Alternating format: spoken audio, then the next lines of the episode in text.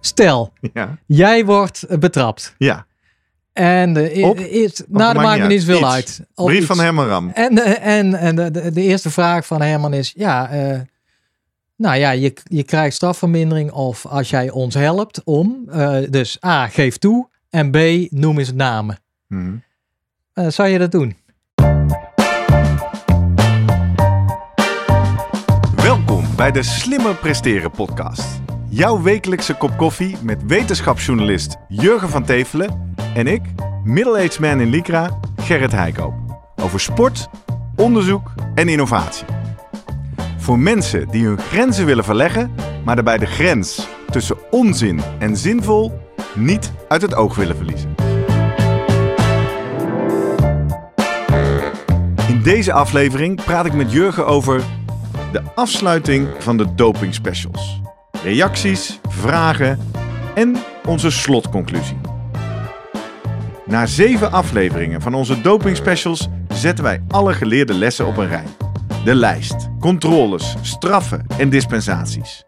Hoe staat het antidopingbeleid er nu voor? En waar gaat het de komende jaren naartoe? Aan de hand van de interviews met onze special guests en de vragen van onze luisteraars maken wij in deze slotaflevering de balans.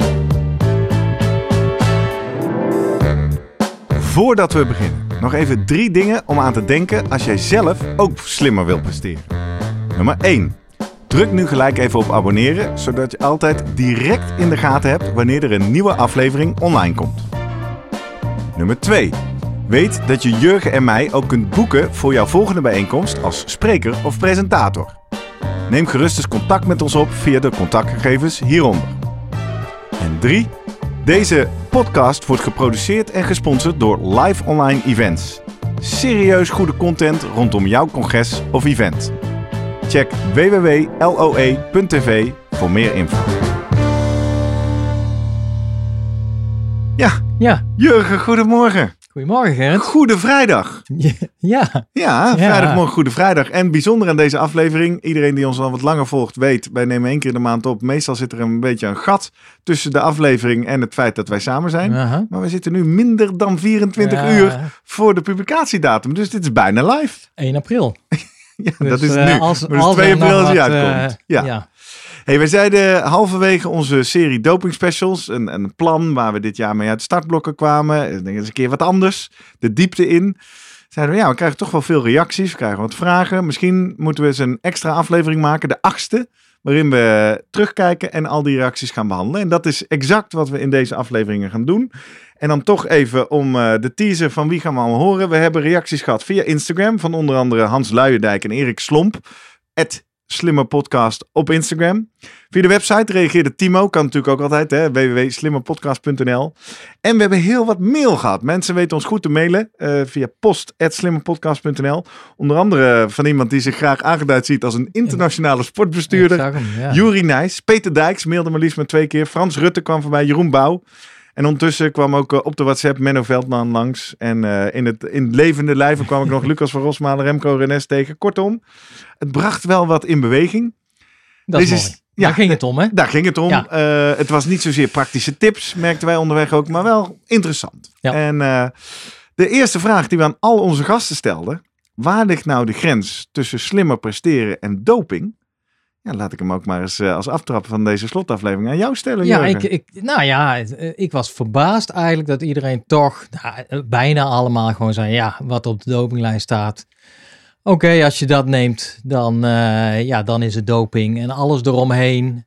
Nou, is het geen doping. Ja. Me- Met uitzondering van Marco. Marco Ja. Knippen was een stuk genuanceerder.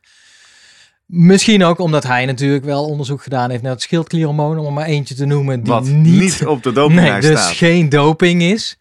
Maar waar je wel kan afvragen, ja, hoe, eh, waarom zou je het nemen? Eh, is, is dit eh, nog eerlijk? Of, eh, dus ja, nou, is interessant, want ik, ergens kan ik me natuurlijk vinden, het is lekker makkelijk om te zeggen, tuurlijk, eh, alles op de dopinglijst, eh, ja, daar moet je vanaf blijven, klaar. Mhm, En als je gepakt wordt, ja, dan word je gepakt daarop. Maar ja, ik, bij mij met alle kennis die we nu ook hebben over welke stoffen erop staan, eh, ja, wat de straffen precies zijn, eh, wie er gepakt worden, wie er allemaal niet gepakt worden. Ja, Waar ik kom vind jij het, uit? Ja, ik kom toch. Ik zit denk ik. Ja, ik- het is lastig. Ja, ik ben natuurlijk een amateursporter, hè. Ja? Met. eh, Maar, en een kritische volger. ja, en, en met een rol van dat ik ook na ga denken welke stoffen zijn dat allemaal en wat doen ze op de prestatie. En daarbij dan ook nog iets heb van ja, het zijn allemaal medicijnen, wat doen ze op de lange termijn. Dan zou ik denk ik aan de ene kant wel een hele voorzichtige zijn. Ja. Aan de andere kant denk ik ja, een, eh, een foutje is zo gemaakt misschien. Dus eh, als ik nou topsporter zou zijn, ik, ik denk toch dat ik ook gewoon de, de kant opschuif van, nou ja, eh, ja, gewoon goed uitkijken met alles wat op die lijst staat en alles eromheen. Nou ja, eh, Dat is slimmer presteren. ja, mis- Alles mag, Ja. zolang je niet op de lijst kan. Nou, dan komen we meteen met de eerste reactie van een van onze vrienden van de show. Ik heb op een gegeven moment eh, tijd zitten bellen met Remco Renes, ja, we. trouwe volger. En die wees mij erop. Die zegt, ja, maar dat is wel een hele technische Ja. eh, eh, interpretatie van ethiek. Ja. Hij zegt, het is heel Amerikaans. If Ja. it's legal, it's ethical. Maar ja, er is toch wel wat meer aan de hand hier. Het gaat over eerlijkheid, over gezondheid. Ja, nee. Ik dacht, eh, ja, heb je gelijk in, maar het wordt meteen zo grijs en diffuus, hè? Ja. Wat is het dan? Ja, ja, dat is het. eh, Ja, volgens mij begonnen we de eerste aflevering, zei hij al van eh, eh, de 100 tot 120 kilometer Ja, dat, dat, sprak met hem ook over. Ja, Ik rijd te hard, maar als ik niet gepakt word, ben ik dan Ja. nog steeds een eikel of niet? nou ja, en, en dan kun je ook zeggen van ja, wij zijn ook niet roomser dan de paus dat we echt daaronder gaan zitten. Of dat we er daar nog ruim onder, omdat we denken, nou, Stel je dat de milieutechnisch of ja. maar ook met, met in het achtergrond van nou eh, milieuvervuiling inderdaad of veiligheid nou we, we doen lekker rustig aan Ja. nee dat doen we ook weer niet dus ik Nee. bedoel dat is, eh, het is ja ik alleen het is wel ik kan het systeem van eh, flitsen en, en, en, en, snelheidslimieten en dat opsporen dat is een stuk eenduidiger laat ik het zo zeggen Ja. daar heb ik meer vertrouwen in dan het dopingsysteem. ja, want daar zijn we in deze 7 uur doping specials Ja. Ook wel achter gekomen. Dat er eh, allerlei rafelranden zijn waar je Klopt. denkt, nou, is dat helemaal eerlijk? Gaat dat helemaal juist? Ja, En tegelijkertijd is dan ook maar vast te stellen, en ik denk dat uiteindelijk iedereen ook naar, maar naar die technische definitie vlucht. Als je ruimte laat voor interpretatie en nuance, ja, dan ga je op een, helle, eh, Ja. een helling waar je niet afkomt ja, natuurlijk. klopt. Want dan zou je bij elke, elke dopingzaak, dan zou je eh, heel transparant moeten zijn. Ja. Eh, atleet sowieso en dan maar ook de dopingautoriteit.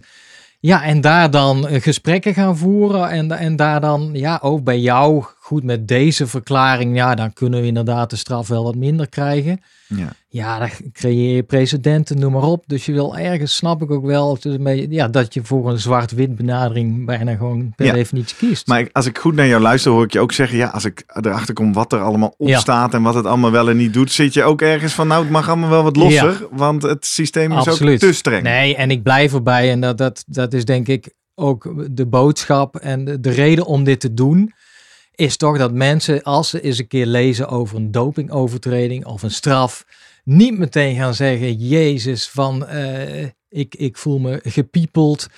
En nu verklaart dit eh, de, de prestaties van die en die persoon. Hè? Mhm, Of eh, mhm. man, vrouw, maakt het allemaal niet uit. Je bedoelt Maar- nu mensen die naar sport kijken. Ja, Hè? En in de En dan krant toch lezen, lezen of horen, ja. Ja. En daar dan is dan toch het oordeel van ja, nu snap ik het wel. Ja, daardoor fietsen ze zo hard. Of dat, dat ze toch even gaan nadenken. Oké, welke stof precies? Een mogelijke verklaring. En, en, en daarbij ook van jongens. eh, ja, het is niet anders. El- elke sport die je ziet, Olympische sport of, of het wielrennen nu, waar het ook lekker, lekker aanvallend wordt gefietst. Ja, we kunnen niet uitsluiten dat er ook nog steeds gewoon middelen worden genomen. En eh, Ja. ja. dat de controles eh, die allemaal niet opsporen, laat ik het zo zeggen. Exact. En dan Zonder dus te terug- zeggen dat ze allemaal een doop zitten, want dat is natuurlijk Exact, want het kan ook dat ze heel slim presteren. En het kan ook nog, hebben we uit het verleden geleerd, dat dat nu slimmer presteren is. En dat straks of nieuwe testmogelijkheden Ja. of nieuwe normen komen. En dat het blijkt dat het toch doping was. Met de kennis van dan. Ja. Dus bijvoorbeeld met een schildklierhormoon, dat Ja. dat dan toch op de dopinglijst komt. Andere stoffen die Ja. inderdaad in zwang zijn. En eh, ja, Hey, en dan toch ook even over dat eh, ethische kreeg ik ook een appje van eh, Menno Veldman. Ik zag het al. Hij zei, na aanleiding van onze eerste aflevering al, ik vind het wel een beetje kort door de bocht, mannen, om mensen die gepakt worden weg te zetten als mensen die er sport kapot maken. Dat is een beetje aansluitend wat jij nu zegt. Zeg, in dat boek van Tyler Hamilton komt dat ook mooi naar voren. Als je nou bedenkt dat je je hele leven, je opleiding gooi je aan de kant, je traint je helemaal de blubber. En je komt gewoon niet mee en je komt erachter dat al die Ja. andere mannen zitten aan de EPO. Ja. En in zijn context was dan ook nog in de ploeg is, wordt dat gewoon openlijk gedaan. Ja, één, dan ben je wel een hele rechtlijnige om dan te zeggen, Ja. aan mijn rug, dan stop klopt. ik wel met fietsen. En hij zegt dan ook, ja, hoeveel keuze heb je nou eigenlijk praktisch gezien om Ja. van carrière te switchen? Nee, goed punt. Zijn dat En- verzachtende omstandigheden? Nou, en hij werd natuurlijk onder druk ook nog gezet van eh, eh, natuurlijk de ploeg waarin hij in zat en, eh, en de kopman daar. Nee, dat, dat nemen we dan allemaal inderdaad te weinig mee. Ja, dat geeft weer die hele ome- omerta weer of zo. Ja, kom uit die kast, zou je bijna denken. Hè? Ja, Dus ik heb er eigenlijk, en nog steeds, ook na afloop van je carrière, ja, eh, hoe, hoe eh, eh, Thomas Dekker, ja, ik bedoel, die heeft de hele shit over zich heen gehad, ook vanuit het wielrennen zelf. Want zoiets doe je niet. En dan ga je, ja, natuurlijk heb je weer... dan- wat doe je niet? Het feit dat hij zoveel pakte of het feit dat hij uit school klapte uit de en school een boek klapte, ja. En, heeft? en ja. namen en rugnummers noemde, waarvan mensen weer zeiden, ja, maar dat klopt weer niet, dat verhaal. Ja, ja, dat vraagt eigenlijk weer om van, ja, eh, vertel jij jouw verhaal dan? Of, En daar is natuurlijk een grote groep die inmiddels dat, of er is een groep die dat gewoon nu wel verteld heeft. En op de blaren moet zitten misschien, denk ik. ja. Maar bij anderen waar je nog steeds, eh, ja, en ik vind het toch ook nog te makkelijk om te zeggen, ja, maar we deden het allemaal of zo. ja, toch? ja. Want dat zou even weer vertalen naar andere context waar dingen niet mogen. Dat je zegt, ja, Ja. jij woont in een nee, hele arme wijk, dus jij mag wel stelen. Ja, nee, dat mag gewoon niet. Dus toch? ik bedoel, met, met, met goede uitleg erbij van waarom en dat Kunt je onder begrijpen. druk stond. En ja, prima, maar dan wil ik wel het verhaal nog horen of zo. Van, ja. En dan blijft En dan- nog steeds dat het een toen op zijn minst een prestatie buiten de regels was. Ja, ja. En dus uitslagen schrappen terecht, Eh, ja, maar dan we. maar dan wel van iedereen. ja, wel, ja, Ja, precies. is nu een Niet, beetje niet met twee maten. En eh, ja. Dus dat is het perspectief van de kijker en de, en de ethiek. Ja. We gaan een beetje doorheen vliegen. Want we gaan niet nog ja, keer- ik, nog jij hè? Want eh, Ja, ik vind na zeven uur praten over doping, moet ik eigenlijk bekennen, ik heb veel geleerd, maar ik ben niet wijzer geworden. Als je begrijpt wat ik bedoel. Eh, We hebben echt heel Ja. veel onderwerpen gehad en ik weet eigenlijk nu nog steeds niet zo goed wat ik er nou van moet vinden. het wordt alleen maar moeilijker. En, Ja. en deels ook omdat iedereen zijn eigen verhaal eh, heeft, zeg maar. En in zijn eigen straatje misschien praten. En zijn eigen eh, Ja. opgedaan door, door gesprekken of ervaring. Of de rol waarin iemand zit. Ja, Ja. dat is logisch dat Herman Ram iets anders zegt dan Douwe de Boer. Ja, dat is logisch. En het is ook logisch dat Thijs Zonneveld iets anders Ja. zegt dan. En, en ik begin langzaam te denken, misschien hoort het er ook wel bij. In de zin, enerzijds hebben we het met Thijs over en wij met elkaar over. Als we nou zo'n magische prestatie krijgen, dan is die dag die emotie daar Ja. gewoon. Dat is prachtig om te zien. En die spanning en die opsporing van het feit dat er mensen over de schreef gaan en dat kat-en-muisspel. Misschien is dat wel gewoon onderdeel van de lol van sport kijken. Ja, of is dat een heel rare positie Ja, om te nemen? ja. Wil je zo lang wachten dan ook? En dat je dan. eh, Nee, dat is natuurlijk jaar- vervelend. Maar tegelijkertijd, ja, het, is, het, ja het, het hoort er ook wel bij. En mensen inderdaad die, die dan proberen het systeem te omzeilen. En dan slimmer zijn. En dan toch tegen de lamp lopen. En dan ben je blijkbaar een grens Dus dat je nu, nu met die nieuwe regels voor eh, veiligheid op de fiets, hè, dat je die, eh, die tukhouding niet meer mag. Ja. Dat dan mensen toch weer met nieuwe dingetjes komen. Met nieuwe houdingen die Toch eh, wel iets Dat- aerodynamischer Dat zo'n camera gaat inzoomen en dan ziet van ja, hey, hij zit toch een millimeter eh, boven het zadel of achter ja, het dat zadel. is ja. zonde natuurlijk. Je moet gewoon gaan wie kan het hardste trappen. Maar ehm, ja. Nee, maar ja, het, jij, volgens mij appte jij dat ook of zo. Kijken, eh, kijken we naar onze, onze eigen MVDP. ja. Fantastisch, fantastisch. Wiel, de, de wielrennen Ja, dit jaar heeft weer een heel huiverig gekregen. van. Want ik, ben, ik vind het Ja. fantastisch om de man te volgen. Ik vind het fantastisch om te zien wat hij doet. Tegelijkertijd, als er een buitenlander zou zijn, Ja. hè, dat zeggen ook alle onze gasten die we spreken, die zo magistraal kan Ja. presteren. Ja. Dan gaan ook alle allemaal. Ik ben een beetje blij dat nu, hè, het is dus 1 april 2021, afgelopen week, lijkt hij wat in te storten. Hè? Dat Ja, hij toch iets te veel gegeven heeft Het is in gewoon Italië. een mens, hè? Gelukkig Ja, maar, zullen we dan maar zeggen. Bewust of onbewust, dat weet je nooit bij hem Dat zou wel heel cynisch zijn. Dat dan eh, zijn dopingdokter zegt, nou moet je nu even wat minder presteren. Moeten we dan nu nog maar even het schakeltje meteen maken naar eh, Hirschi? Waarom Ja. gevraagd werd waar we... Ja, want er is, ja, we zijn nu toch bij het wielrennen. Hè? Dus Ja. eh, laten we dat doen. Er, er is natuurlijk veel gebeurd. We hebben nu, dit is de achtste week van onze doping specials. Ja. En in die twee maanden, het is natuurlijk ook, als je net een rode auto hebt gekocht, zie je heel veel rode auto's. Maar er was veel dopingnieuws. Ja, We hebben natuurlijk eh Hirschi gehad die weg moest bij Team DSM. We hebben eh, Freeman de rechtszaak Ja. gehad, de dokter van Team Sky. en we hadden voor- afgelopen weekend de Fuentes documentaire. Dus laten we even snel die ja nee, afgaan. en, Wat- en we hadden natuurlijk de pech dat we met Thijs precies opnamen. Ik kwam thuis Oh. en toen keek ik even, heeft hij misschien op Twitter gezet van... hey jongens, eh, ik mag aanschuiven bij hè? nee, Eh, nee, dat ging- nee. Maar wat stond er wel? Hij had wel het nieuws van dat er wat meer aan de hand was met Hirschi. Ja. Zonder eh, ja, met eigenlijk precies te beschrijven wat er aan de hand was. Maar in ieder geval, nou, dat, het was natuurlijk ja, raar dat zo'n eh, toptalent als Hirschi eh Ja, wegging. vorig jaar in 2020 Ja. fietste hij de, de stenen uit de straat. En dat hij nu volgens mij nog gewoon bij de ploegpresentatie zelfs was. En eh, nou, en iedereen van, ho, is daar wat gebeurd? Ja. Nou, toen werd natuurlijk geld genoemd. eh, van ja, ik kon meer, veel meer verdienen. En dan gaat hij nog naar die ploeg van Pogacar. En nou ja. En Thijs, die had daar toch wel wat mensen gesproken, denk ik. Eh, en ja, daar was iets, daar was meer aan de hand. Maar ik, ja, zoals ik het interpreteer, eh, en ook aan de hand van het gesprek wat hij met ons had, Ja, dat kreeg ik het gevoel, nou, ja, DSM zit er bovenop, laat Ja. ik het zo zeggen. Die, die heeft nog, nogal striktere regels dan andere ploegen. Ja. En die, ja, lees van, geef, ja, geef aan waar jij bent, continu denk ik. ja. Eh, plus daarbij, eh, ja, jouw data moet je delen, continu. En daar was iets opvallends, of iets in ieder geval waar ze van hadden, hey, is dat wel in de haak? Hebben ze bij Heersje natuurlijk gevraagd van, eh, ik, nogmaals, ik weet niet wat precies wat het was, van kun jij dat verklaren? Heeft hij onvoldoende kunnen En uitleggen? gewoon weggestuurd. Ja, En wat dan raar is, en eh, Hans Luijendijk eh, tipte ons via Instagram ook inderdaad op deze casus. Dit is een typisch waar rook is, is vuurgeval. mhm. Want we weten qua feiten niks. Nee. We weten dat Ja. is weggestuurd. En we weten dat ze met elkaar hebben afgesproken dat ze er niks over zeggen. Ja. Alleen doet mij denken aan een gesprek wat ik onlangs eh, professioneel had met een rechter. En die gaf als tip, stel je toetsbaar op. Oftewel, als je wil dat ik jou als rechter Mhm. eerlijk, hè, als je een eerlijke kans wil maken, dan moet je zorgen dat ik ook kan oordelen. ja, Nou, waar dat, wat daar niet bij hoort, is afspreken met elkaar dat je er niks over naar buiten brengt. ja. en iedereen klopt. gaan laten raden.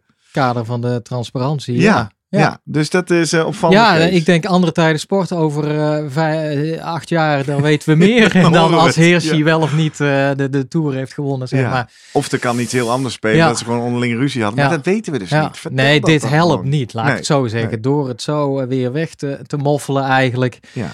Wat helemaal niet kan in deze tijd. Daardoor gaan wij erover praten inderdaad. Het, is, het is bijna zoals... Over eh, wegmoffelen.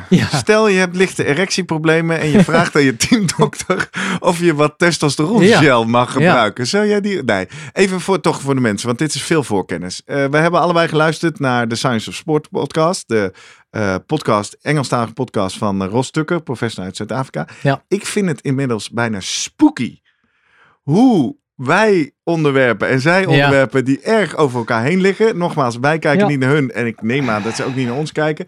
Tegelijkertijd kun je ook denken, het zijn onderwerpen die natuurlijk Ja. aan bod komen als je over wetenschap en sport praat.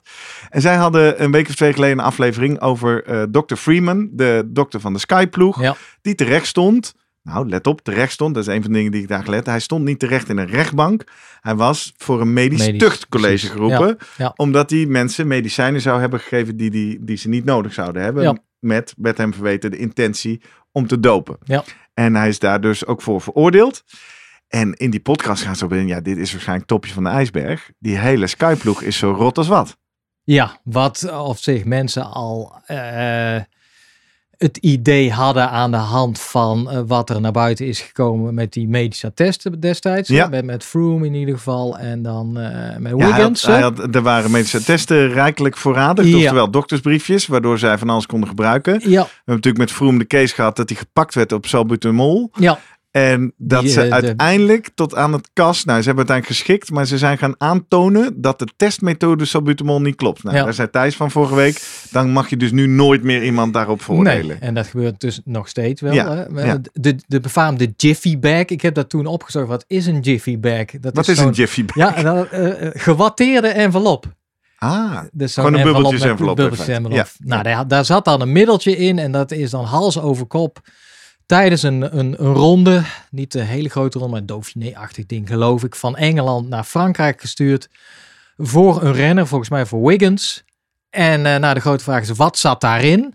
Nou, volgens de gegevens eh, van, eh, eh, van, van Sky destijds, nou, onschuldig middeltje. Hij had wat, wat eh, verkoudheidsklachten. Ja. Zoiets, ja, tuurlijk. Waarbij iedereen iets had, ja hallo. En Dat dat ga je dan hals over kop vanuit Engeland. Alsof ze dat in Frankrijk niet even bij een apotheek kon komen. Nou, dat, nou ja, het is een optelsom van... van de duivel. Je zou natuurlijk kunnen zeggen, zomaar in Frankrijk bij Ja. een apotheek wat kopen. Dan weet je Dus niet wat misschien erin zit. Word je gepakt door de Ja. doping. Dus maar de- wel ook, dat heeft weer met die transparantie te maken. Die was er niet. Is nooit goed uitgelegd. dat is het. Laat dan gewoon zien wat er in het zakje zat. En ze hebben in het beginjaren, nou, Freeman bleek eh, geen eh, hele frisse dokter te zijn. eh, en een open dokter. Ze hadden dokter Leinders, die ooit ook bij, was het Ra-. Rabo volgens mij? Ja, nog. was voordeeld geweest. Of in ieder geval in Ja, aanraking geweest dus met net de verkeerde doktoren. Ja. Nou ja, en tel dat allemaal op. Eh, het is meer een kwestie van de lange adem dat ze het nu via, maar het geeft ook weer aan dat ze via medische tuchtrecht eh zaken Boven tafel Ja, krijgen. Ja. dat het op normale manier dus niet lukt. Omdat je, als je er gewoon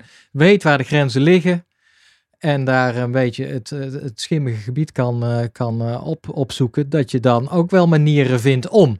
Ja. Ja, nogmaals, wat, wat is er nu van over? Ja, tien jaar later. Oké, Freeman heeft testosteron Gels gels gekocht, dat gekocht. is een feit. eerst had hij gezegd Zijn dat het om, was om een coach was, die Ja. Sutton. die heeft in alle toonaarden ontkend. Ja. Ja, ja voelde zich op zijn pik getrapt. letterlijk Word- van... ja. Haha, ja, ja, ja, jij kan me niet meer eh, omhoog krijgen of jij eh, je kan niet meer presteren in bed. Dus eh, nou, dat wilde die Sutton niet horen.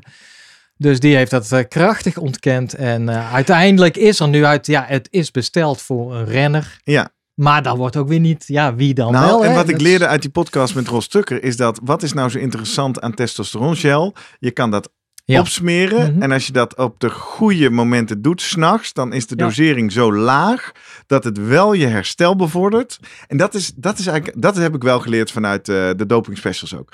Dopinggebruik gaat niet vaak, hè, dat eh roept Fuentes ook weer in de, in de documentaire afgelopen zondag. Je kan niet van een DAFje een Formule 1 wagen Nee. maken. Daar gaat het helemaal niet om. Het gaat erom dat iedereen is keihard aan het trainen. Rust is net zo belangrijk als trainen. En het gaat eigenlijk, lijkt het, steeds meer om beter of sneller rusten. Ja, Bijvoorbeeld testosterongel smeer je op je spieren, daardoor herstel je sneller. De dosering is zo laag dat mocht jij dan 's ochtends getest worden, is het niet meer niet detecteerbaar. Precies, ja. En zeg je dan, nou heb ik dan in één keer met mijn testosteron ben ik een monster geworden? Nee, Ja. maar ik kan wel iedere dag net even wat harder trainen dan mijn collega's. En, Ja. en nou, daar zit dan het gebruik. En zo schijnt het schildklierenhormoon ook Ja. deels te werken. En, hè, dus dat, en, En dat het is- hele microdoseren. En dat is ook de hele kritiek op alle, nou ja, wetenschap, voor zover die gedaan is voor heel veel stoffen. Ja, die worden dan niet bekeken van, de, van het herstel wordt niet naar gekeken. Wat puur prestatiebevordering Ja. uiteindelijk bij amateurs, noem maar op. Terwijl je het idee veel meer krijgt. Het is het totaalbeeld van allerlei stoffen. En met name, ja, wie het snelst herstelt, kan het meest eh, trainen sowieso. Daar heb je altijd Ja, profijt ik, van. ik moet bekennen, en daarom vind ik die vraag zo moeilijk. Ik vind dit verhaal, bijvoorbeeld zo van die testogel. Ik vind dat toch behoorlijk slim presteren. Weet je wel? Ja. Het hoort niet. Nou, maar je doet het zo dat het Ja. niet detecteerbaar is in een test. Dat Ja. je er wel maximaal voordeel van hebt. Je moet nog steeds keihard trainen. ja. Ja, Ja, nou En, en dan met het verhaal van Herman Ram, dat hij zegt, ja, nou ja, over vijf jaar hebben we nog betere En dan opsporingsmethoden. komen we hier wel achter. Dan komen we, dus wat dan? Dan krijg je, ja, dan ga je nog lager in die dosering van, eh, van, van die pleisters. Ja. Tot het niet meer werkt. Dan wordt het eh, microdosering, wordt nanodosering. Ja. Ja, dan is het gewoon eh, placebo inderdaad. Dan maar is we weer iets anders. Want we horen dus ook dat ze bij Sky lijken te experimenteren met blues en brownies. Ja, En blues zou dan gaan over Viagra-pillen. Eh, niet wederom, er zit daar wel een thema met erectiestoornissen. Maar in dit geval is Viagra natuurlijk ook ja. een vaatverwijderaar. Dus dat zou helpen om meer bloed door je Ja, lichaam heen te Zo krijgen. is het oorspronkelijk natuurlijk eh, op de markt eh, gebracht of Ja. gedacht. Van, Ja, nou, daar gaan we het ontwikkelen. Bloeddrukverlager door eh, ja, bloedvaten open te zetten. Ja. En daardoor... Toen ik dat zag, ik ben nog een visueel ingesteld, maar het lijkt me echt heel ongemakkelijk op een fietszadel, toch? ja, die, die grappen komen altijd wel langs inderdaad. Ja. Totdat ze inderdaad achterkomen van ja, het is inderdaad een, een, een, een- zeker een vaatverwijder, maar dan op hele specifieke eh, nou ja, weefsel. Plekken. Ja, ja, ja. Nou, doet het, eh, kortom, het, staat Viagra nu op de dopinglijst? nee, Nee. Nee. Oké, dus dit zou nog ook Ja, gewoon een legaal... ja, eh, dit kan jij gewoon nemen. Ja. Ja, nou, ik, eh, we zijn Nee, al- maar dat geeft ook weer aan van ja, wij, wanneer komt iets wel of niet erop. Dus, Ja, en, eh, en toch goed voor de mensen die nu instappen. Want wij zeggen net, ja, het is eigenlijk vrij duidelijk dat het niet één op één prestatiebevorderend is. Maar het zijn drie criteria. Prestatiebevorderend, eh, gezondheidsklachten en dan against the spirit of sport. En ja. daarmee zou je bijvoorbeeld nog zo'n testogel applicatie kunnen scharen. Dat je zegt, ja, het is niet meteen prestatiebevorderend, maar over de lange termijn Ja. wel. En dus against the spirit of sport. Ja, en nou, dat is ook wel een. ehm, is goed om nu te benoemen, denk ik. Ja, de, er zit ook nog ehm, iets, iets specifieks met testosteron en, en spieraanmaak, spiergroei, spierherstel. Eh, dat er toch een soort geheugen zit in spieren. Hè? Spiergeheugen Mhm, noemen ze dat. mhm, Dus mhm. als je spieren eenmaal getraind hebt, Ja. een tijdje niks doet, en dan weer opnieuw gaat trainen, dan pikken ze het eerder op. Hè? De aanmaak of dan, eh, de, de aanmaak van eiwitten. Ja. Het, het remodelleren van die adaptatie van de spieren. En die studies zijn ook gedaan, weet ik, in ieder geval in proefdieren met testosteron. Gewoon een testosteron gegeven in muizen. En dan volgens mij echt jaren later is gekeken van, komen we die effecten dan nog tegen? Ja. Dus is er nog, eh, en dat, dat zien ze aan de hand van het aantal eh, spierkernen. Ja.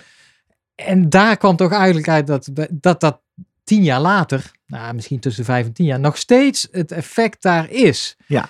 Kortom, dat, is als- eigenlijk ook wel logisch, toch? Als je meer spiermassa weet te kweken, die je vervolgens kan gaan trainen Ja. en dan lange termijn kan gaan maar ja, het trainen. gaat je ook denken van ja, als jij gewoon continu met een klein beetje die microdosering maar op peil houdt, dan, ja, dan heb je daar dus. En zelfs stop je er af en toe mee. Ja.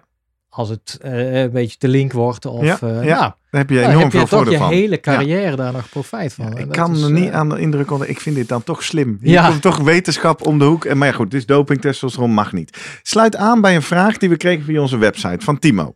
Die schreef onder een aflevering: ehm, Ik heb een vraag voor deze aflevering van de doping specials. En bij het zoeken op internet kwam ik het niet tegen. Vind ik goed, Timo. Eerst Ja. even zelf googlen.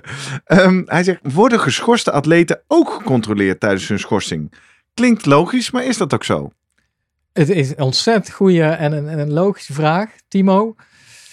Eh, ja, denk ik. Maar ik weet We niet weten het niet, maar ik hè? ga er wel, maar Shit, man. De podcast ik ga er wel- voor ik- staat op feiten. dat is het hoogste gewoon aan niet de hand van de verhalen van dat je wel eens oudsporters hoort die echt gestopt zijn. Mhm. En dan toch nog eens een keer een, eh, een, controleur, op de stoep, een controleur op de stoep hebben staan. Ja. Alleen ja, je kan je ook wel voorstellen van, nou ja, in principe is nog steeds de helft van de tests is in competition. In competition, dus daar tijdens sowieso niet. Nou, dan, Nee. Dus het zal best, maar of, hoe structureel dat zal zijn. En, eh, en het heeft ook te ja, denk aan zo'n Dumoulin nu, die een, een sabbatical neemt. Ja. Die Ja. alweer volop aan het trainen is, Ja. links en rechts. Hè? En of mensen inderdaad met die schorsing. Maar ja, die, die, die schorsingsduur van, van twee jaar of vier jaar, dat zet je ook met het verhaal wat ik net vertelde, met dat spiergeheugen. Ja. Ja, eh, het, het zal toch niet zo zijn dan je bent geschorst en denk, nou ja, kwam er wel even goed uit, want ik heb toch twee jaar, twee jaar beuken. Ja, Precies. En eh, nou, ik spuit me lekker vol en neem van alles. Aan de andere kant is de kans wel, een, denk ik, toch een stukje minder dan dat Ja, jij dat twee jaar lang in de, in de picture staat en enorm presteert. En, En dat, hebben we ook eh, geleerd in ja. deze doping specials. Eh, eh, diverse mensen zeggen de grootste antidoping maatregel is pakkans. Ja. En ongeacht, team, eh, naar aanleiding van de vraag van Timo, of je nog gecontroleerd wordt, zal het sowieso veel en veel minder zijn. Dus in die zin, eh, geschorste atleten, tegelijkertijd, ja. Nee, we- En met daarbij denk ik de straf. Als je Exact. dus wat, wat Herman eh, Ram ook uitlegde. Ja, waarom eh, is die zo of, ja, toegenomen? Van, van eh, nou ja, Van twee naar twee vier naar jaar. vier en we willen naar acht misschien toe. Ja. Dat is gewoon eigenlijk dat iemand die eenmaal gepakt is, gewoon niet meer een sportcarrière gaat hebben. precies. Dat die jaren, die worden Nou ja. gewoon uitgeknipt en Ja. te oud en dan niet meer terugkomen. Ja. ja. En dat is, ja, daar is ook wel wat voor te zeggen van, want ik denk nog steeds, wie heeft, volgens eh, eh, Ram is het volgens mij de atleten willen dat. Ja. Ik vraag me af of dat inderdaad, ja, of dat heel netjes allemaal uitgezocht is. Nou, dat vond ik ook atleten moeilijk. Dat of- zei hij bij ons. Hè. Zei, ja, de Ja. atleten hebben zelf gevraagd om strengere straffen. Toen dacht ik, ja, de atleten, Ja. de atleten, hoe georganiseerd zijn die? Wie nee, zijn de woordvoerders? Goed punt, want die atletencommissie is er natuurlijk. En er zit ook een atletencommissie bij WADA. Maar als je goed kijkt, ja, hebben die echt een minieme rol. En dat is ook precies wat, wat Douwe de Boer continu zegt. Ja, wat is nu het grote probleem eigenlijk? Iemand wordt betrapt en dan ja, het staat er alleen voor. Eh, atleten hebben zich niet eh, in een, een of andere vakbond eh, gegroepeerd. Komen dus niet op voor elkaar. Nee. Kijken eerder van, ja, hey, Nee, fijn, dus weer concurrent Ja, precies. Zo, die is van het bord ik af. vertrouwde jou en Ja. nou heb je toch dit geflikt. Dus ja, dat is de hele manier, denk ik, waarop eh, de doping, eh, antidoping nu is inge georganiseerd natuurlijk. Ja, Ja, eh, atleten, daar draait het toch om. Die Ja. willen toch sporten eigenlijk. Ja. En, en, en, en, en, en medailles halen en kampioenschappen doen en wedstrijden. Ja, is daar goed nagedacht bij het opzetten eigenlijk van het hele systeem van wat willen de atleten eigenlijk? Dus ik vraag me ook daarbij af van eh, hoe goed, ja, is, is dat inderdaad de stem van elke atleet dat ze zeggen, nou, eh, acht jaar, doe maar. ja. En Nou, dan niet denkende natuurlijk. aan degene die, eh, aan de Hink Schokkers en de, Ja. en de Jordi van ja waar we mee begonnen in aflevering Nou. 1, hè, amateurs. Als we dat hoekje even ingaan. Lu- Lucas van Rosmalen, trouwe volger, die Ja. zei ook op een gegeven moment, ja, wat mij vooral bijblijft is, hoe kun je nou zo'n streng systeem hebben, wat zo hard straft, wat zo weinig mogelijkheden voor beroep kent, Ja. eh, als de eh, lijst en de verboden stoffen zo arbitrair tot stand Ja. is gekomen. Ja, helemaal mee eens. Toch? Eens hè? Ja, dat, weten we, is ja. in lijn met de kritiekpunt Kijk, wat we ik denk, zien. ik denk, denk dat Douwe de Boeren ging natuurlijk vanuit zijn rol wel heel erg eh, eh, kort door de bocht door te zeggen, ja, van niks is eigenlijk Nee. aangetoond en we, eigenlijk kan eh, er heel alles gewoon, die hele dopinglijst slaat nergens op, kort samengevat. Ja. Het ligt natuurlijk iets genuanceerder, maar ik ben het wel met hem eens, met anderen. Die zeggen, ja, die, die hele lijst moet gewoon een stuk korter. Ja. Misschien per sport kijken van, oké, wat zijn hier nou echt de top 10 middelen van, dat willen we niet, want dat is duidelijk van dat dat prestatiebevorderend is. Doe het op die manier. En, eh, en, eh, En ben- tegelijkertijd en breng dan... daar ook transparant in. Want Ja. ook dan, eh, dan noem jij inderdaad twee van de drie criteria waaraan het moet voldoen. Van, maar bij, bij geen enkel stof kun je vinden van, nou, criterium 1 en 2 of criterium 1 en 3. Nee, nee. Ja, ben daar eerlijk in. Ja, Toch? Ja. Vind ik. ik denk het ook als het belang zou zijn om het allereerlijkste systeem te hebben. Ja. En er zit natuurlijk een, altijd een driehoek tussen kwaliteit, kosten, tijd. Dus het wordt dan natuurlijk ook een heel duur systeem Ja. waar we heel veel tijd nodig Ja. hebben voor allerlei testen, beroepen, overleggen. Dus ik denk ergens, en daarmee wil ik niet goed praten Ja. wat er nu is, maar ik kan wel begrijpen dat op een gegeven moment als we zeggen, ja, we moeten wereldwijd gewoon één lijn hebben. Ja. Wereldwijd, hè? Ja. Dat is niet eens. Europa met Nee. 28 landen. Wereldwijd. Ja. Wat, wat, nou ja, we hebben wel geleerd uit de aflevering vorige week met Thijs Zonneveld over zijn afstudeerscriptie Ja. notabene. Mhm. Die deed daar onderzoek naar en die zei, ja, nou, dat is voor gewoon willens en wetens worden de mensen vermorzeld in het systeem. Maar dat is de enige manier om zeker ook voor de top gewoon een harde, duidelijke lijn neer te zetten. Dat sluit wel aan bij een reactie van Erik Slomp op Instagram. Eh, Instagram, het slimme podcast. Die zei, ehm, ik vind dat heel lastig met dat amateurs. Kun je een objectieve scheidslijn trekken tussen amateurs en profs? Is dat mogelijk? En is het dan niet heel subjectief om daar dan verschillende regelgeving op toe te passen? Bijvoorbeeld, Ja. wat nou in onze eerste aflevering, een- een amateur als Hinke Schokker, die meedoet aan een Nederlands kampioenschap, daar wint en iedereen naar huis speelt, of je nou prof bent of niet, moet je die dan anders behandelen? En daar merk ik bij mezelf aan de ontwikkeling. Toen ik begon aan de doping specials, had ik eigenlijk alleen jouw Pointer aflevering, Pointer Radio, waarin het verhaal van Hinke werd verteld. En dat voelde heel onrechtvaardig. Ja. En inmiddels, en ik weet niet of Hinke nog luistert naar al die afleveringen, denk ik toch wel, ja, wacht even. Maar het is in Nederland ook gewoon zo, iedere burger moet de wet kennen. En ik heb alle begrip voor wat Hinke is overkomen. Ja. En ik vind dat heel vervelend voor haar. Maar ik vind het niet meer oneerlijk en zielig. Ik denk, ja, luister, jij doet mee aan het Nederlands kampioenschap. Je wint. Dan moet je gewoon aan Ja. de regels voldoen die voor iedereen gelden. Ja. En ik weet, Hinke, dat jouw geval is zeer genuanceerd. En daar doe ik nu geen recht aan. Dus laat ik wegblijven bij het vooral, eh, geval Hinke Schikker nu. In zijn algemeenheid. Ik vind ook, ja, een amateur die uiteindelijk NK's gaat doen. Die kan winnen van profs. Ja, dus dan, dan is dat geen onderscheid, toch? Ja, nee, dat, dat is ook. eh, we hebben het natuurlijk met Herman Ram over gehad. En eh, ik moet ook zeggen, ja, het schrijft makkelijk al voor een journalist van eh, in, in mijn stuk ook Ja. van, nou, de amateurs zijn de dupe. Of Ja. die. Zo is het natuurlijk ook als je de cijfers kijkt, naar de onbekende sporters. Dan kan, dan kan je natuurlijk zeggen, ja, dat, eh, dat hoort niet. Of eh, dat zijn inderdaad, die komen, worden vermorzeld door, door de, de, de, in de, de spaken van het systeem. Ja. Kun je niet met twee maten gaan meten? Ja, Herman die was, eh, die op zijn manier pareerde hij dat. Ja, helaas, eh, kijk, eh, of helaas. Eh, ook topsporters in bepaalde disciplines in Nederland zijn am- nog per de, allemaal amateurs. Ja, hè? Hoeveel zijn nou echt profs? Dus ja, en dan is het al lastig. Wat is pro- topsporter? Ja, iemand die inderdaad top drie van zijn land is of top, top vijf is al snel toch een topsporter. Ja. Dus het is een definitieprobleem. Een amateur, ja, dat zijn de grote meerderheid, want niemand kan er bijna van leven. En moet je daar dan andere regels voor afspreken? Nee, want Nee. we willen ook bij een, een, een WK eh, onder water duiken. Of een, en een NK onder water eh, is ook eh, dopingcontrole. badminton, eh, tafeltennis of wat je allemaal neer sjoelen. ja. Ja, dan wil je toch ook dat daar een eh, iemand... Nee, en dan komen we terug op het punt wat je eerder maakte. Wat belangrijk is, en dat heb ik ook geleerd uit deze doping specials, dat we op moeten passen met mensen op te hangen als ze met een Ja. kop in de media komen. Ja. Want daar kan allerlei nuance achter zitten. Of dat nou is dat de testen niet eerlijk zijn, of dat het is dat je uit een context komt van ik wist het niet en dan kan Ja. je begrijpen. Ik vind alleen niet meer dat je dan Nee, eh, dat het dan oneerlijk is. Nee, je, je, nou, dat is. ja, maar... Daardoor wordt het- jouw geval uitgelegd. Maar hè? dan in het geval van Hinke, dan snap ik wel als zij zegt, ja, ik heb nooit voorlichting gehad. Nee. Ja, waar moet je dat dan precies vandaan halen? Ja, nou, goed. ja, maar van, die, van je... Die staat gewoon op de website van dopingautoriteit. Eh, het eh, Ja, schemaatje met de gouden, zilveren en bronzen medaille staat een heel trainingsprogramma. Die, die koop ik dus niet meer. Ik heb nooit voorlichting gehad. Dat is zo. En daardoor is maar uitlegbaar wat daar vers- op, op het overkomen moment is. dat jij aan een NK gaat meedoen of in, Ja, ja dan vind ik het, dan is je verantwoordelijkheid eh, dat je dat ook weet. Maar dan vind ik ook zoiets van, nou, educatie wordt belangrijker en dit wordt er steeds meer onderdeel van. Ja. Ja, dan moet dan, denk ik, daar gaat het ook wel naartoe, dat je gewoon inderdaad kan volgen van alle sporters binnen Nederland, dat ze brons, zilver, eh, goud hebben gehaald met hun Ja. educatie, op de hoogte zijn kunnen afstrepen ook.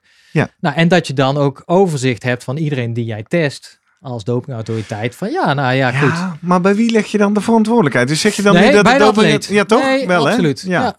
Ja. Ja. Maar dat ze aan de hand daarvan kunnen zien van, hé hey, ja, god, eh, het valt nog steeds op dat maar de, dat de helft... De, Ja, de- precies. Dat ze meer effort gaan de stoppen in, in, eh, in, ja. eh, in die e-learning Ja. courses. Ja. En te zorgen dat die kennis wijder verbreid wordt. Ja, nou, dat is helemaal waar. Ja, Dat en, even- en dat die straffen, ja, dan eh, helaas is het niet zo... Daar wil Herman misschien wel naartoe door te zeggen, ja, ik, ik ga voor een maatwerk in de toekomst. Daar is nog niks van te zien natuurlijk. Nee. En of dat ooit gaat komen. Nee. Want op het moment dat zal je toch de maatwerk gaat... opvolger van eh, Herman ja, worden? En als je, je, je kan ook niet blind varen op amateur versus eh, prof. Nee. Ja, dan moet je, nou, als jij boven dit bedrag verdient. En dan heb je bijvoorbeeld vier jaar straffen en anders maar twee jaar. Dat, dat dat gaat, gaat ook Dat gaat niet. Dat heb ik wel geleerd. Dat gaat Ja. niet.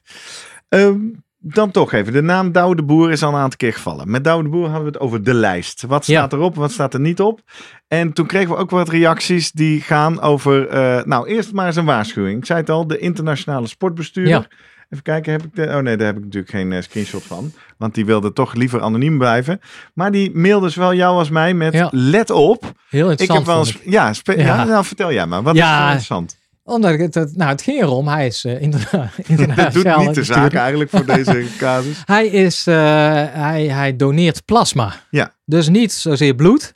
Nee. Of, eh, ja, dus eh, bloed. En dan worden die rode bloedcellen, die worden daar gescheiden van plasma, van de vloeistof. Ja, gewoon bij de bloedbank. Ja. Dat is gewoon iets wat hij doet. En wat hij belangrijk eh, de rode bloedcellen gaan weer terug.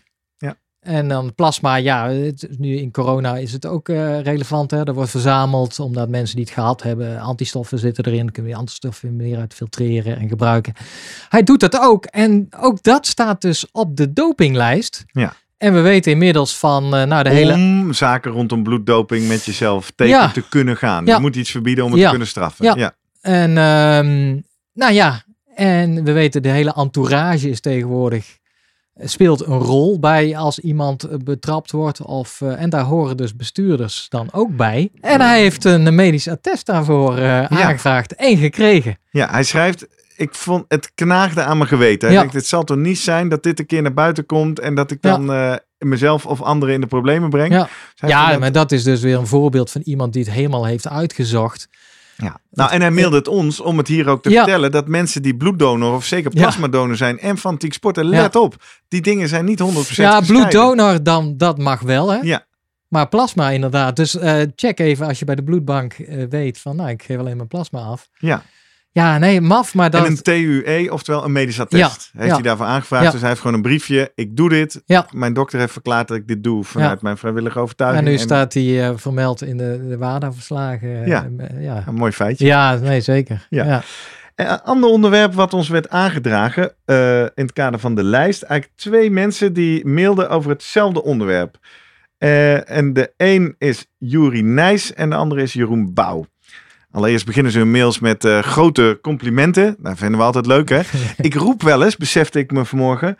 eh, wij mailen altijd terug. En toen zat ik deze mails te verzamelen vanmorgen. dacht ik, oh kak, ik heb ze wel naar jou mooi. doorgestuurd. Maar Juri, ik heb nog helemaal niet gereageerd. En Jeroen, dat weet ik ook niet zeker. Dus bij deze, we zien het wel eh, zeker. We lezen het met veel plezier. Ik zal me even iets strakker aan het antwoorden houden. En dat gaat eigenlijk beide over pijnstillers. Eén, is het doping? Zou het doping moeten zijn? Want ze eh, nemen allebei mee dat hardlopers, lange afstanden, ultralopers, triatleten preventief pijnstillers ja, slikken. maf, hè? Tenminste, Ja, nee, ik geloof dat ik dat maf. Nou, laat ik voorop zetten. Doe, wat het is doe nog jij? Nooit, nee, het is nog nooit bij mij opgekomen. Maar dat komt. Ik ben in het hele leven nogal terughoudend met pijnstillers. Maar wat als jij even nou, een beetje last van je knie hebt? Of een, een enkel? Of, Ja, eh, ja, nogmaals, bij mij gaat dat er niet in. Maar dat komt, ik pak nog geen systeem, pijnstiller als ik hoofdpijn heb. Want dan denk ik, ja, het zal wel Ja. een teken zijn van mijn lichaam. Ga maar slapen. Of je neemt dan per ongeluk de plaspil van je vrouw. Dat eh, moet je ook mee uitkijken. Ja, maar ik dus- niet in de eerste van Ajax. nee. Maar eh, nee, dus in die zin heb ik sowieso niks met pijnstillers. Ik weet wel dat mensen daar scheutig mee kunnen zijn. Ibuprofen, paracetamol. Ja. Ik kom in mijn werk veel bij veel verschillende mensen over de vloer. Onder andere bijvoorbeeld bij veel artsen, eh, transplantatieartsen. Ik heb wel eens een eh, etentje gehad met een nierarts. Ja, Eh, die weten wat paracetamol en ibuprofen doen in jouw ingewanden. En die zei nou, als je dat weet, dan slik je ze nooit nee. meer. Want het is echt gif. nierfalen Het is echt gif. Ja, Ja, Ja. dus nou, dat bevestigt mij nog maar Ja. weer eens in mijn averse van pijnstillers. Dus in deze context, wat Jury en Jeroen mailen, ja. denk ik er zelf al helemaal niet aan. Je vraagt het mij met opgedrongen wenk, maar slik jij een paracetamol Nee, voordat je eh, gaat ja. lopen? eigenlijk ook niet. Nee, Nee. ze- zeker niet daarvoor. Nee, Nee, ik denk maar het gebeurt echt- wel. Hè? Ik heb het wel op- vaker gehoord. echt, ik, ik betrap me erop in de laatste jaren. Ik zelfs af en toe wel eens een paracetamolletje heb genomen. Nou, Gewoon dat, een soort van preventief. Of, of Nee. na het lopen, na het nee, nee, helemaal los daarvan. Maar Oh, überhaupt dat überhaupt, je gewoon eh, ja. hoofdpijn hebt. Of, eh, Maar nu naar die fanatieke amateurs die er Ja, eh nou, de- in gooien. dat is die studie inderdaad, die, die daar ook ver- ver- vermeld wordt. ja, in de Marathon mail van? Jury. Doet ja. hij goed, hè? Dat hij even mooi ook met linkjes komt. Twee, twee, de marathon van Bonn. Nou, daar hebben ze gevraagd van, eh dat was de helft die dan inderdaad iets nam. En dan praat je altijd of paracetamol of een graadje. Er zit zo'n gradatie in pijnstillers. Hè? Mhm. Paracetamol als echt kort, koortsverlagend pijnstiller. En dan ga je over op die NSAID's. Dat Ja. is de ibuprofen en aspirine en eh, de non-steroidal anti-inflammatory drugs. Precies, Dus precies. dus eigenlijk tegen de ontsteking, anti-inflammation, met daarbij ook koortsverlagend en, en pijnstillend. En dan ja, een stukje hoger kom je tramadol.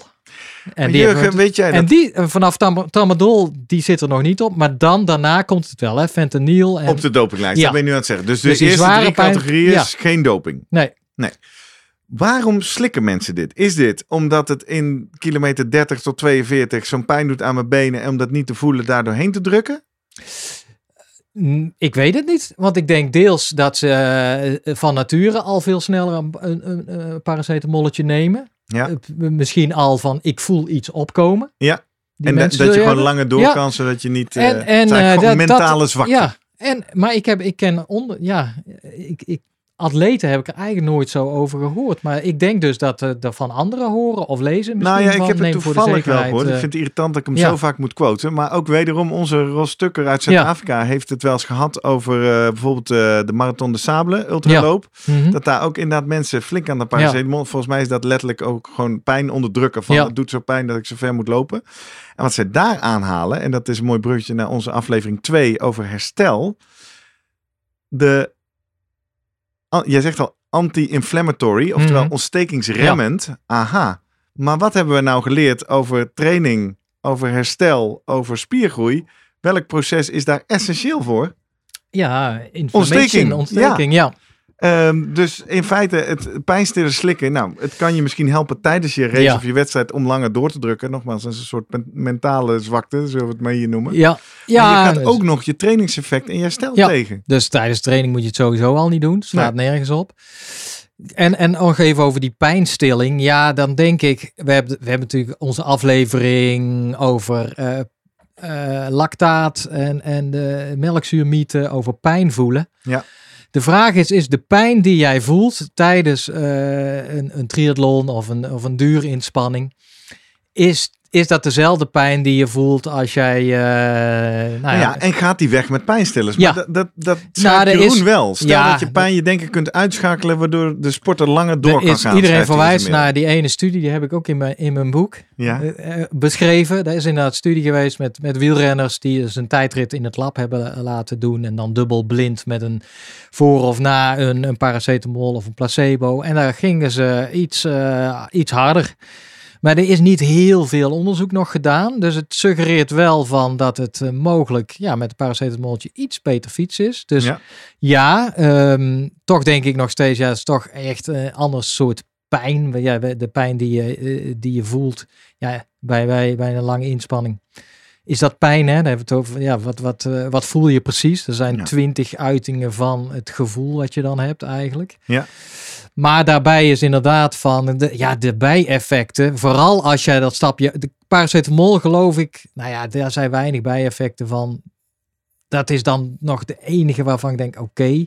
Ga je een stapje hoger, die NSAID's, dan ja, daar kom je al van, nou ja, anti-inflammation. Nou, Ja, eh, dat dat moet je niet je al. Met daarbij, eh, dat, die, die zorgt ook voor eh, eh, de bloedplaatjes die minder aggregeren. Dus eigenlijk eh, bloedverdunners Mhm. worden ze gebruikt. Aspirine natuurlijk. Interfereert met de aanmaak van slijmvlies in je maag. Dus je krijgt meer, sneller verhoogd risico op maagbloeding. Darmproblemen. En, en daarbij ook nierfalen of nierproblemen op de langere termijn. En dat is die studie dus in 2000, Bonn. Hebben ze gekeken naar mensen eh, die uit, uitstapten, eh, had je wel of niet eh ja, NS, NSAID's genomen. ja. Nou, dat was een beetje 50-50. Had niks te maken met of je het langer volhield of niet. Wel de groep die eh, die, die, die middel had genomen, had meer last van, van hun buik. Minder last van spierkramp. Nou, misschien heeft het daar iets geholpen. Maar ja, een stuk of tien, het ging wel om grote groep. Dus een klein aantal moest in het ziekenhuis worden opgenomen. Omdat zij inderdaad eh, nou, heeft, heftige eh, krampen volgens mij kregen. Nierfalen.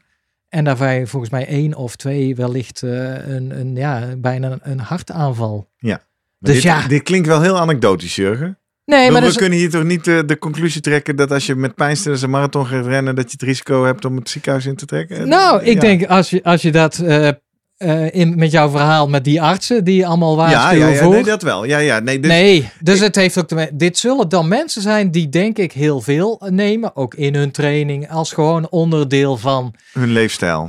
ja, leefstijl en, en daarbij een gezonde leefstijl, eh, dat Ja. ook iets hebben. Nou, dan moet ik ook af en toe even mijn mijn pilletje nemen om, eh, ja. Dus antwoord op onze vraagstellers van Jeroen Bouw en Juri Nijs. Het is in veel gevallen geen doping in de definitie Het- van de nee. dopinglijst. En waarom staat het er niet op? Hè? Ja, daar hebben, daar, ik denk dat daar een beetje de, de scheidslijn ligt. Ja, je, eh, je- er moet een medische indicatie zijn. Er moet toch een dokter achter hebben gezeten. Die heeft gezegd, ja, jij hebt dit nodig. Dat is één. En ten tweede moet je het dan ook eh, niet zomaar in de supermarkt of bij, bij de, eh, kunnen kopen. Exact. Bij de drogist. Dus ja. het staat er niet op, maar er zijn wel allerlei risico's. In training ben je sowieso Ja, tegen jezelf aan het werken. Als je je niet pijnstillers slikt, Ja. nooit doen. Ga maar gewoon langer rusten. Ja. En in de wedstrijd nou, dat lijkt dan iets te zijn wat jij en ik niet kennen, waar Jury Ja. en, eh, en Jeroen wel Ja, aan misschien refereren. moeten we eens vragen aan eh, onze luisteraars. van- Maar je zegt dus ook uit die bondstudie, ja, pas op, want je, dit, er zit gewoon gif in je lijf. En je lichaam is al op zijn maximale aan het presteren. Ja. Dus ik zou zeggen, labeltje eh, niet verstandig. precies. Toch? Ja. Hebben we nog, ik kijk ook naar de klok. Nou, dan hebben wil nog- ik, nou, dat is een mooi haakje voor. Eindelijk zijn de prevalentiecijfers er. Ah, eh, uit nieuwe de- cijfers, Ja, dus we hadden het er al over. Vorig jaar eh, onderzoek gedaan. Door Ik vind dat toch een term die je niet zo vaak hoort, hoor. Prevalentie. Wat is dat? Ja, dat is eigenlijk van in hoeverre iets eh, voorkomt of gebruikt wordt. Of, studie ja, naar hoeveel Nederlandse topsporters gebruiken doping. Ja. In feite. Tenminste, dat proberen ze te Precies, hoe achterhalen. vaak komt het voor dat? Ja, Ja. Nou, eh, ingewikkelde studies, want vorig jaar eh, zei ik al, eh, de studie was mislukt. Alsof de atleten door hadden van dat ze, of bang waren, hey, ik moet hier iets invullen waar ik, waar ze erachter komen dat ik het heb ingevuld. Niet anoniem het gevoel. Nou, de manier waarop het gebeurt is, ja, in dit geval, dit is de enige manier waarop eigenlijk, die is wel wetenschap, wetenschappelijk, eh, nou ja, gevalideerd of in ieder geval wordt gezegd, dit is de beste manier Mhm, om dit te doen, mhm, de randomized response. Ja. Eh, wat ik begrijp in deze studie, duizend topsporters hebben een vragenlijst gekregen. eh een derde heeft gereageerd. Ja. En dan krijg je in beeld een, een virtuele set dobbelstenen. Ja. Nou, als die dan bij het, het aantal ogen onder de negen zit, dan krijg je... En da- da- je krijgt elke keer een vraag van heb je het afgelopen jaar een middel gebruikt dat op een dopinglijst staat? ja, ja, En ging het om dit.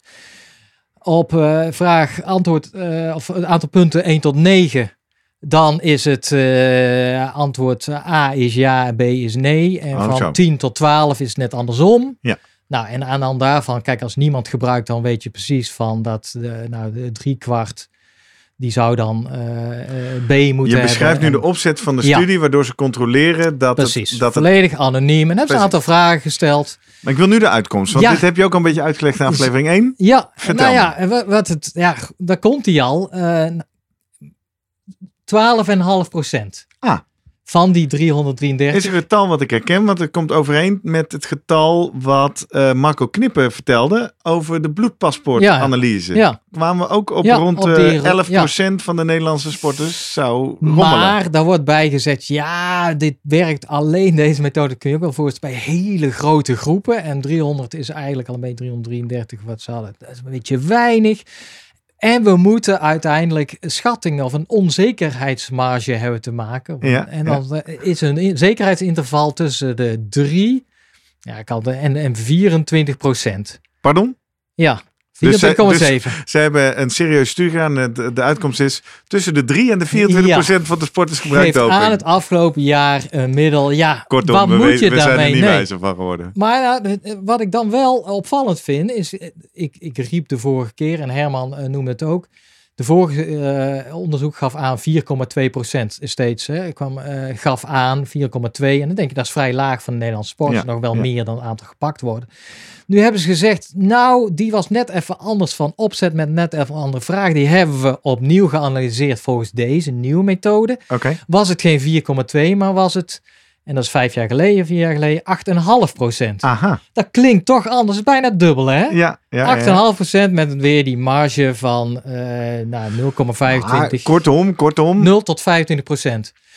En dan is hun slotconclusie, kortom, het is niet erger geworden. Het is stabiel in Nederland. Oh ja, want daar moeten ze natuurlijk voor Ja. oppassen. Zeggen het loopt de klauw uit. En dan denk ik, ja, het is stabiel in Nederland, maar denk nog steeds eh 12,5 dus 1 op de 8. Ja. S- eh, 1 hoe- op de 10 misschien wel. Ja, straks In, in, in Tokio. Nou, hoeveel gouden medailles zullen er zijn van Nederland? 10. Ja. Nou, Nee, één is niet. gedoopt. Ja. Nou, mooi, weten we dat. Ja. Nou is het vooral belangrijk namelijk dat we moeten weten hoe verhoudt zich dat tot andere landen. Ja, nou ja, en die, nou, dit is al een interne studie. Het wordt niet wetenschappelijk eh, gepubliceerd. Dan moeten we het doen met een paar van die studies die wel gedaan zijn ooit in Duitsland, Denemarken. Ja, dat zit allemaal een beetje hoger, hetzelfde. Oh, ja, hetzelfde. ja, en we hebben die studie ooit bij de WK gehad, die Ja. echt schrikbarend Ja, hoog, ja, ja, ja, hoog was. En we hebben die studie hebben we met Marco Knipper besproken over die analyse van die bloedvast. Precies, zo kan je het ook bekijken. in die Ja. hoek uit, toch? Maar ik vind nog steeds, ja, ik vind het best wel wat. Ehm, het is zeker niet dat de dopingautoriteit aanstuurt op een, een dopingvrij eh Nederlandse topsport, of Nederlandse sport. Nee. Of dat nou, daar willen ze misschien daar- wel op aansturen, maar dat lukt nog niet. Nee, dus die, die, die gang is nog zeker niet gezet.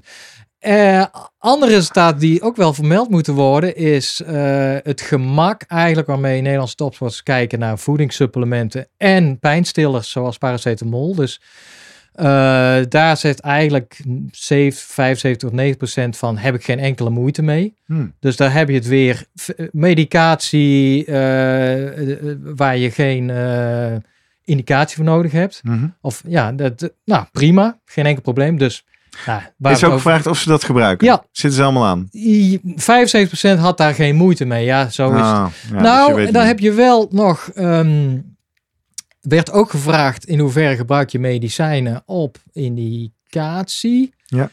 Eh 15%. Oké. Ik vind dat vrij hoog. Ja. Daar hebben we natuurlijk met Guido over gehad. Die zei ja, net zoals de Nederlandse bevolking medicijnen moet hebben van de dokter. Ja. Voor een, Moeten een- hun topsporters dat ook? Ja, ik denk ik zou dat in Nederland één op de. En dit zijn gezonde topsporters. Ik vind de 15% vind ik best veel. Maar wat daarbij ook nog een vraag die gesteld werd, is: een, wat vind je ervan om eh, medicatie eh, te krijgen? Terwijl je daarvoor geen indicatie Mhm. hebt of Ja, ja, ja, zult hebben. En dan gaf eigenlijk eh, een kwart aan daar, nou, amper tot niet zoveel moeite mee te hebben. Een kwart. Dus dat geeft maar weer aan het gebruik van schildklierhormoon, Ja. bijvoorbeeld, zonder dat jij van de dokter, de dokter heeft gezegd, ja, jij hebt een, een niet werkende schildklier of een minder werkende. Dat mensen of atleten iets hebben, nou ja, goed, als het op die manier lukt om. En dan, dan valt of staat het systeem natuurlijk toch weer een beetje met ja, de artsen, met degene die het voorschrijven. Ja, eh, Hey, en Jurgen, in hoeverre hebben we hier te maken met een stukje jeugdige naïviteit? Ik bedoel, eh topsporter ben je ergens tussen je 16e en je 36e. Dat zijn misschien jaren van je leven. Ja, daar heb hè? ik Oh, ook wel dat is- dingen van gedaan. Ja. Als ik daar nu terugdenk, klopt. dat was niet zo verstandig. Of Ja. daar, had ik, eh, daar heb ik nu voortschrijdend inzicht ja, maar over dat, hoe ik daarover nadenk. Ja, maar volgens mij was de vraag, maar dan, ja, dan moet, daarvoor moet je die studie goed bekijken. Met het doel om je prestatie te bevorderen is wat anders dan om lekker te relaxen en een, een Nee, nee, dat begrijp ik te wel. Dat begrijp ik wel. Maar ik bedoel meer, als je vraagt, zou je medicijnen gebruiken waar je geen medische indicatie voor hebt? Ik snap ergens nog wel dat iemand die 22 is, zich helemaal de blubber fietst en Ja. mensen om zich heen hoort die dat doen, Ja, kan ja, zeggen, nou, ja, daar sta het ik wel, voor open. Terwijl je later pas beseft, holy shit, Het is wel medicatie. lange termijn gezondheidsrisico's, ik eh, help mijn hele Nee, leven nee helemaal mee eens. Het feit dat op internet allerlei pillen ook gewoon te vinden zijn. En eh, en Peter Joosten ook gewoon... eh, Ja, er zit Lekker- ook aan allerlei stofjes die niet dat, dat, wij gewoon, ja, eigenlijk zo Nee, ik wil dus maar zeggen, eigenlijk je eigen boodschap waar je deze special mee aftrapte. Laten we oppassen met mensen te Ja. snel veroordelen. Ja. En ook even kijken naar de context Ja. waarin iets gezegd of Ja, gepakt of maar het is wel een, Wat het een, niet per se een goed geleidende praat. schaal ergens. dat, is, ja, dat, dat is wel. En duidelijk dat Nederlandse sporters zijn niet, eh, niet heel anders en roomser dan... eh, Ik wil nog even tweetal reacties eh, met je behandelen. Ja. Eerst, eh, we kregen twee verschillende mails van Peter Dijks. Eerst schreef hij, eh, ja, je bent één belangrijke vraag aan Douwe de Boer vergeten te stellen. Hoe lang moet je zonder koffie voordat het wel weer effect heeft? Hè? Dat zei Douwe de Boer heeft. Er is maar één middel wat echt prestatiebevorderend is. koffie. Dat is koffie, maar dat gebruiken wij allemaal verkeerd. En toen, Peter, heb ik toch echt wel aan Douwe gevraagd, kan ik daar dan mee taperen? Kan ik dat terugtrainen? En toen was zijn antwoord heel stellig, nee, dat kan niet. Dus Peter, bij deze alsnog het antwoord, nee, dat is gewoon jammer. Ik begrijp dat het gaat, nou ja, je hebt op een gegeven moment de eh, stoffen, de enzymen in je lichaam die cafeïne afbreken. En daar kun je, Ja. kun je niet meer vanaf Ja. of zo. Ja. Tweede vraag, eh, die haakt daar een beetje op in, is van eh, Peter Dijks. En die, die vond ik zo cryptisch. dat ik dacht, ja, ik kan maar één ding doen, Peter. En dat is hem even voorlezen. Maar ik, ik kan het niet zo. Nou, dat, wel weer eerst die leuke zin natuurlijk. Weer een buitengewoon interessante podcast, schrijft hij. En dan heeft hij nog even iets dat hij het eh, kind van Thijs heeft gehoord op de achtergrond. Ja. Of we dat konden eruit editen, helaas niet. En ik moet toch zeggen, Peter, naar aanleiding van ons technisch dieptepunt met Louis de La Haye, ben ik tegenwoordig al lang blij als we in ieder geval gewoon een verstaanbare gast hebben. Eh, nou, dat is niet waar. We streven naar topkwaliteit, maar het is een beetje eh, af en toe weet je niet wat je krijgt online. Maar goed, dan.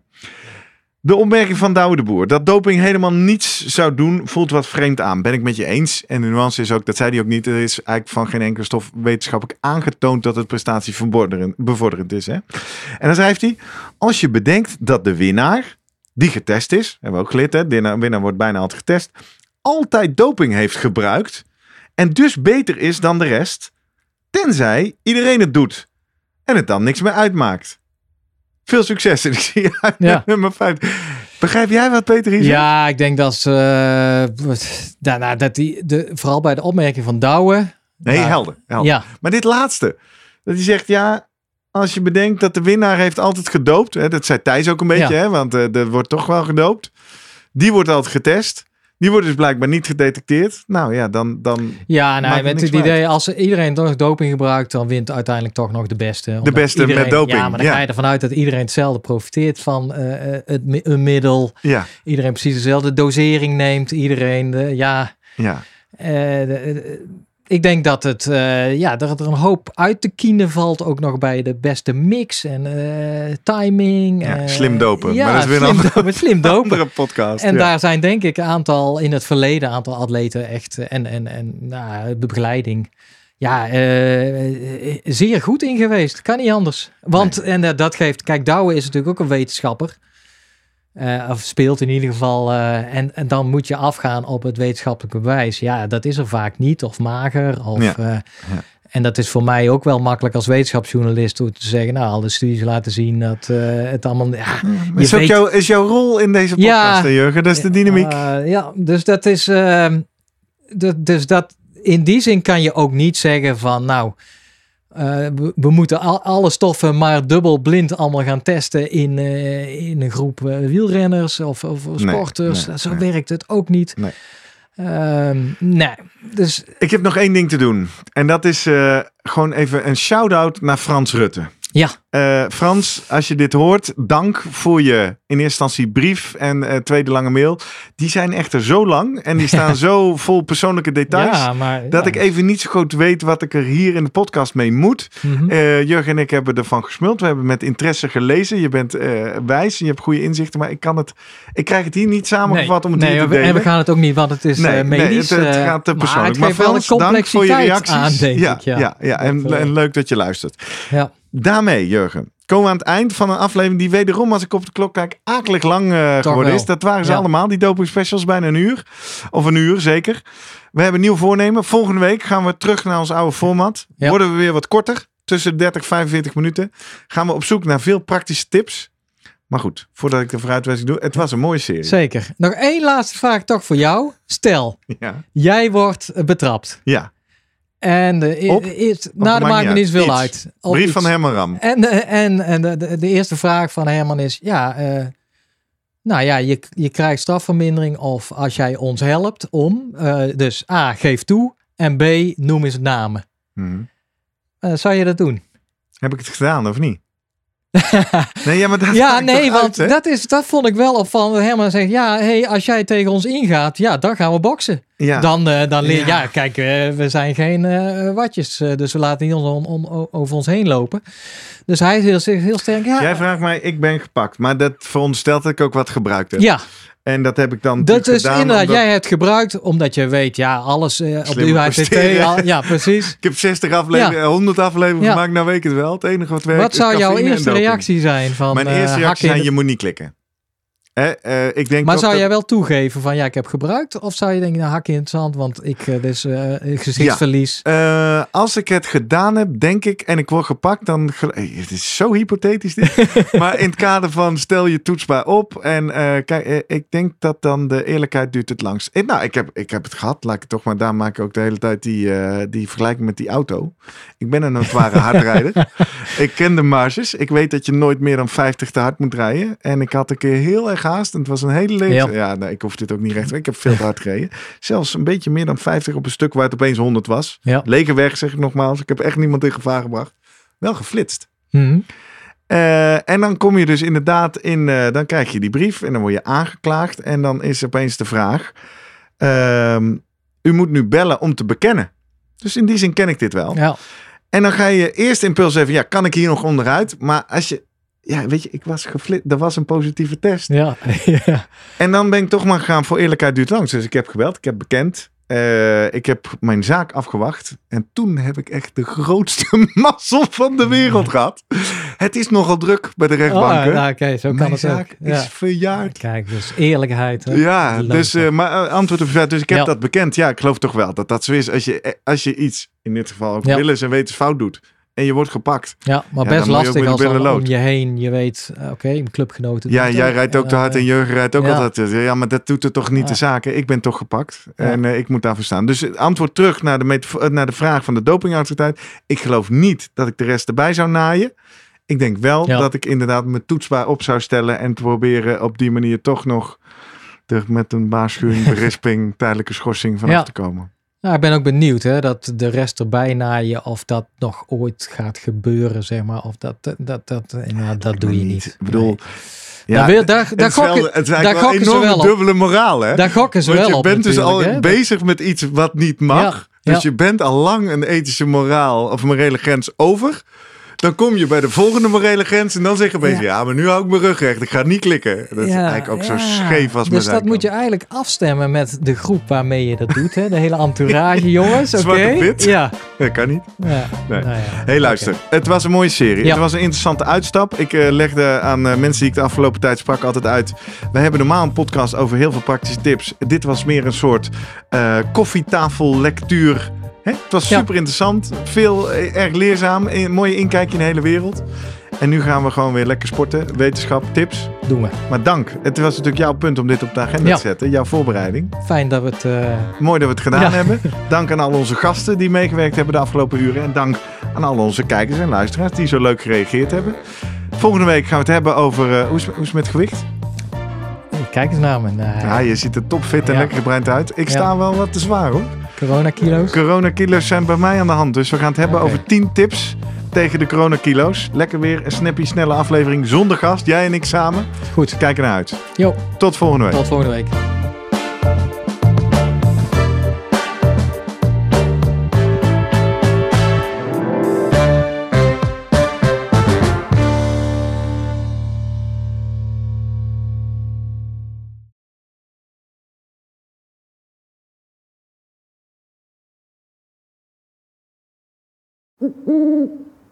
Hey, pst. Voordat je weggaat, denk er nog even aan. uilentorenloop.nl. Dan zien we je de eerste zaterdag van juni. Tot dan!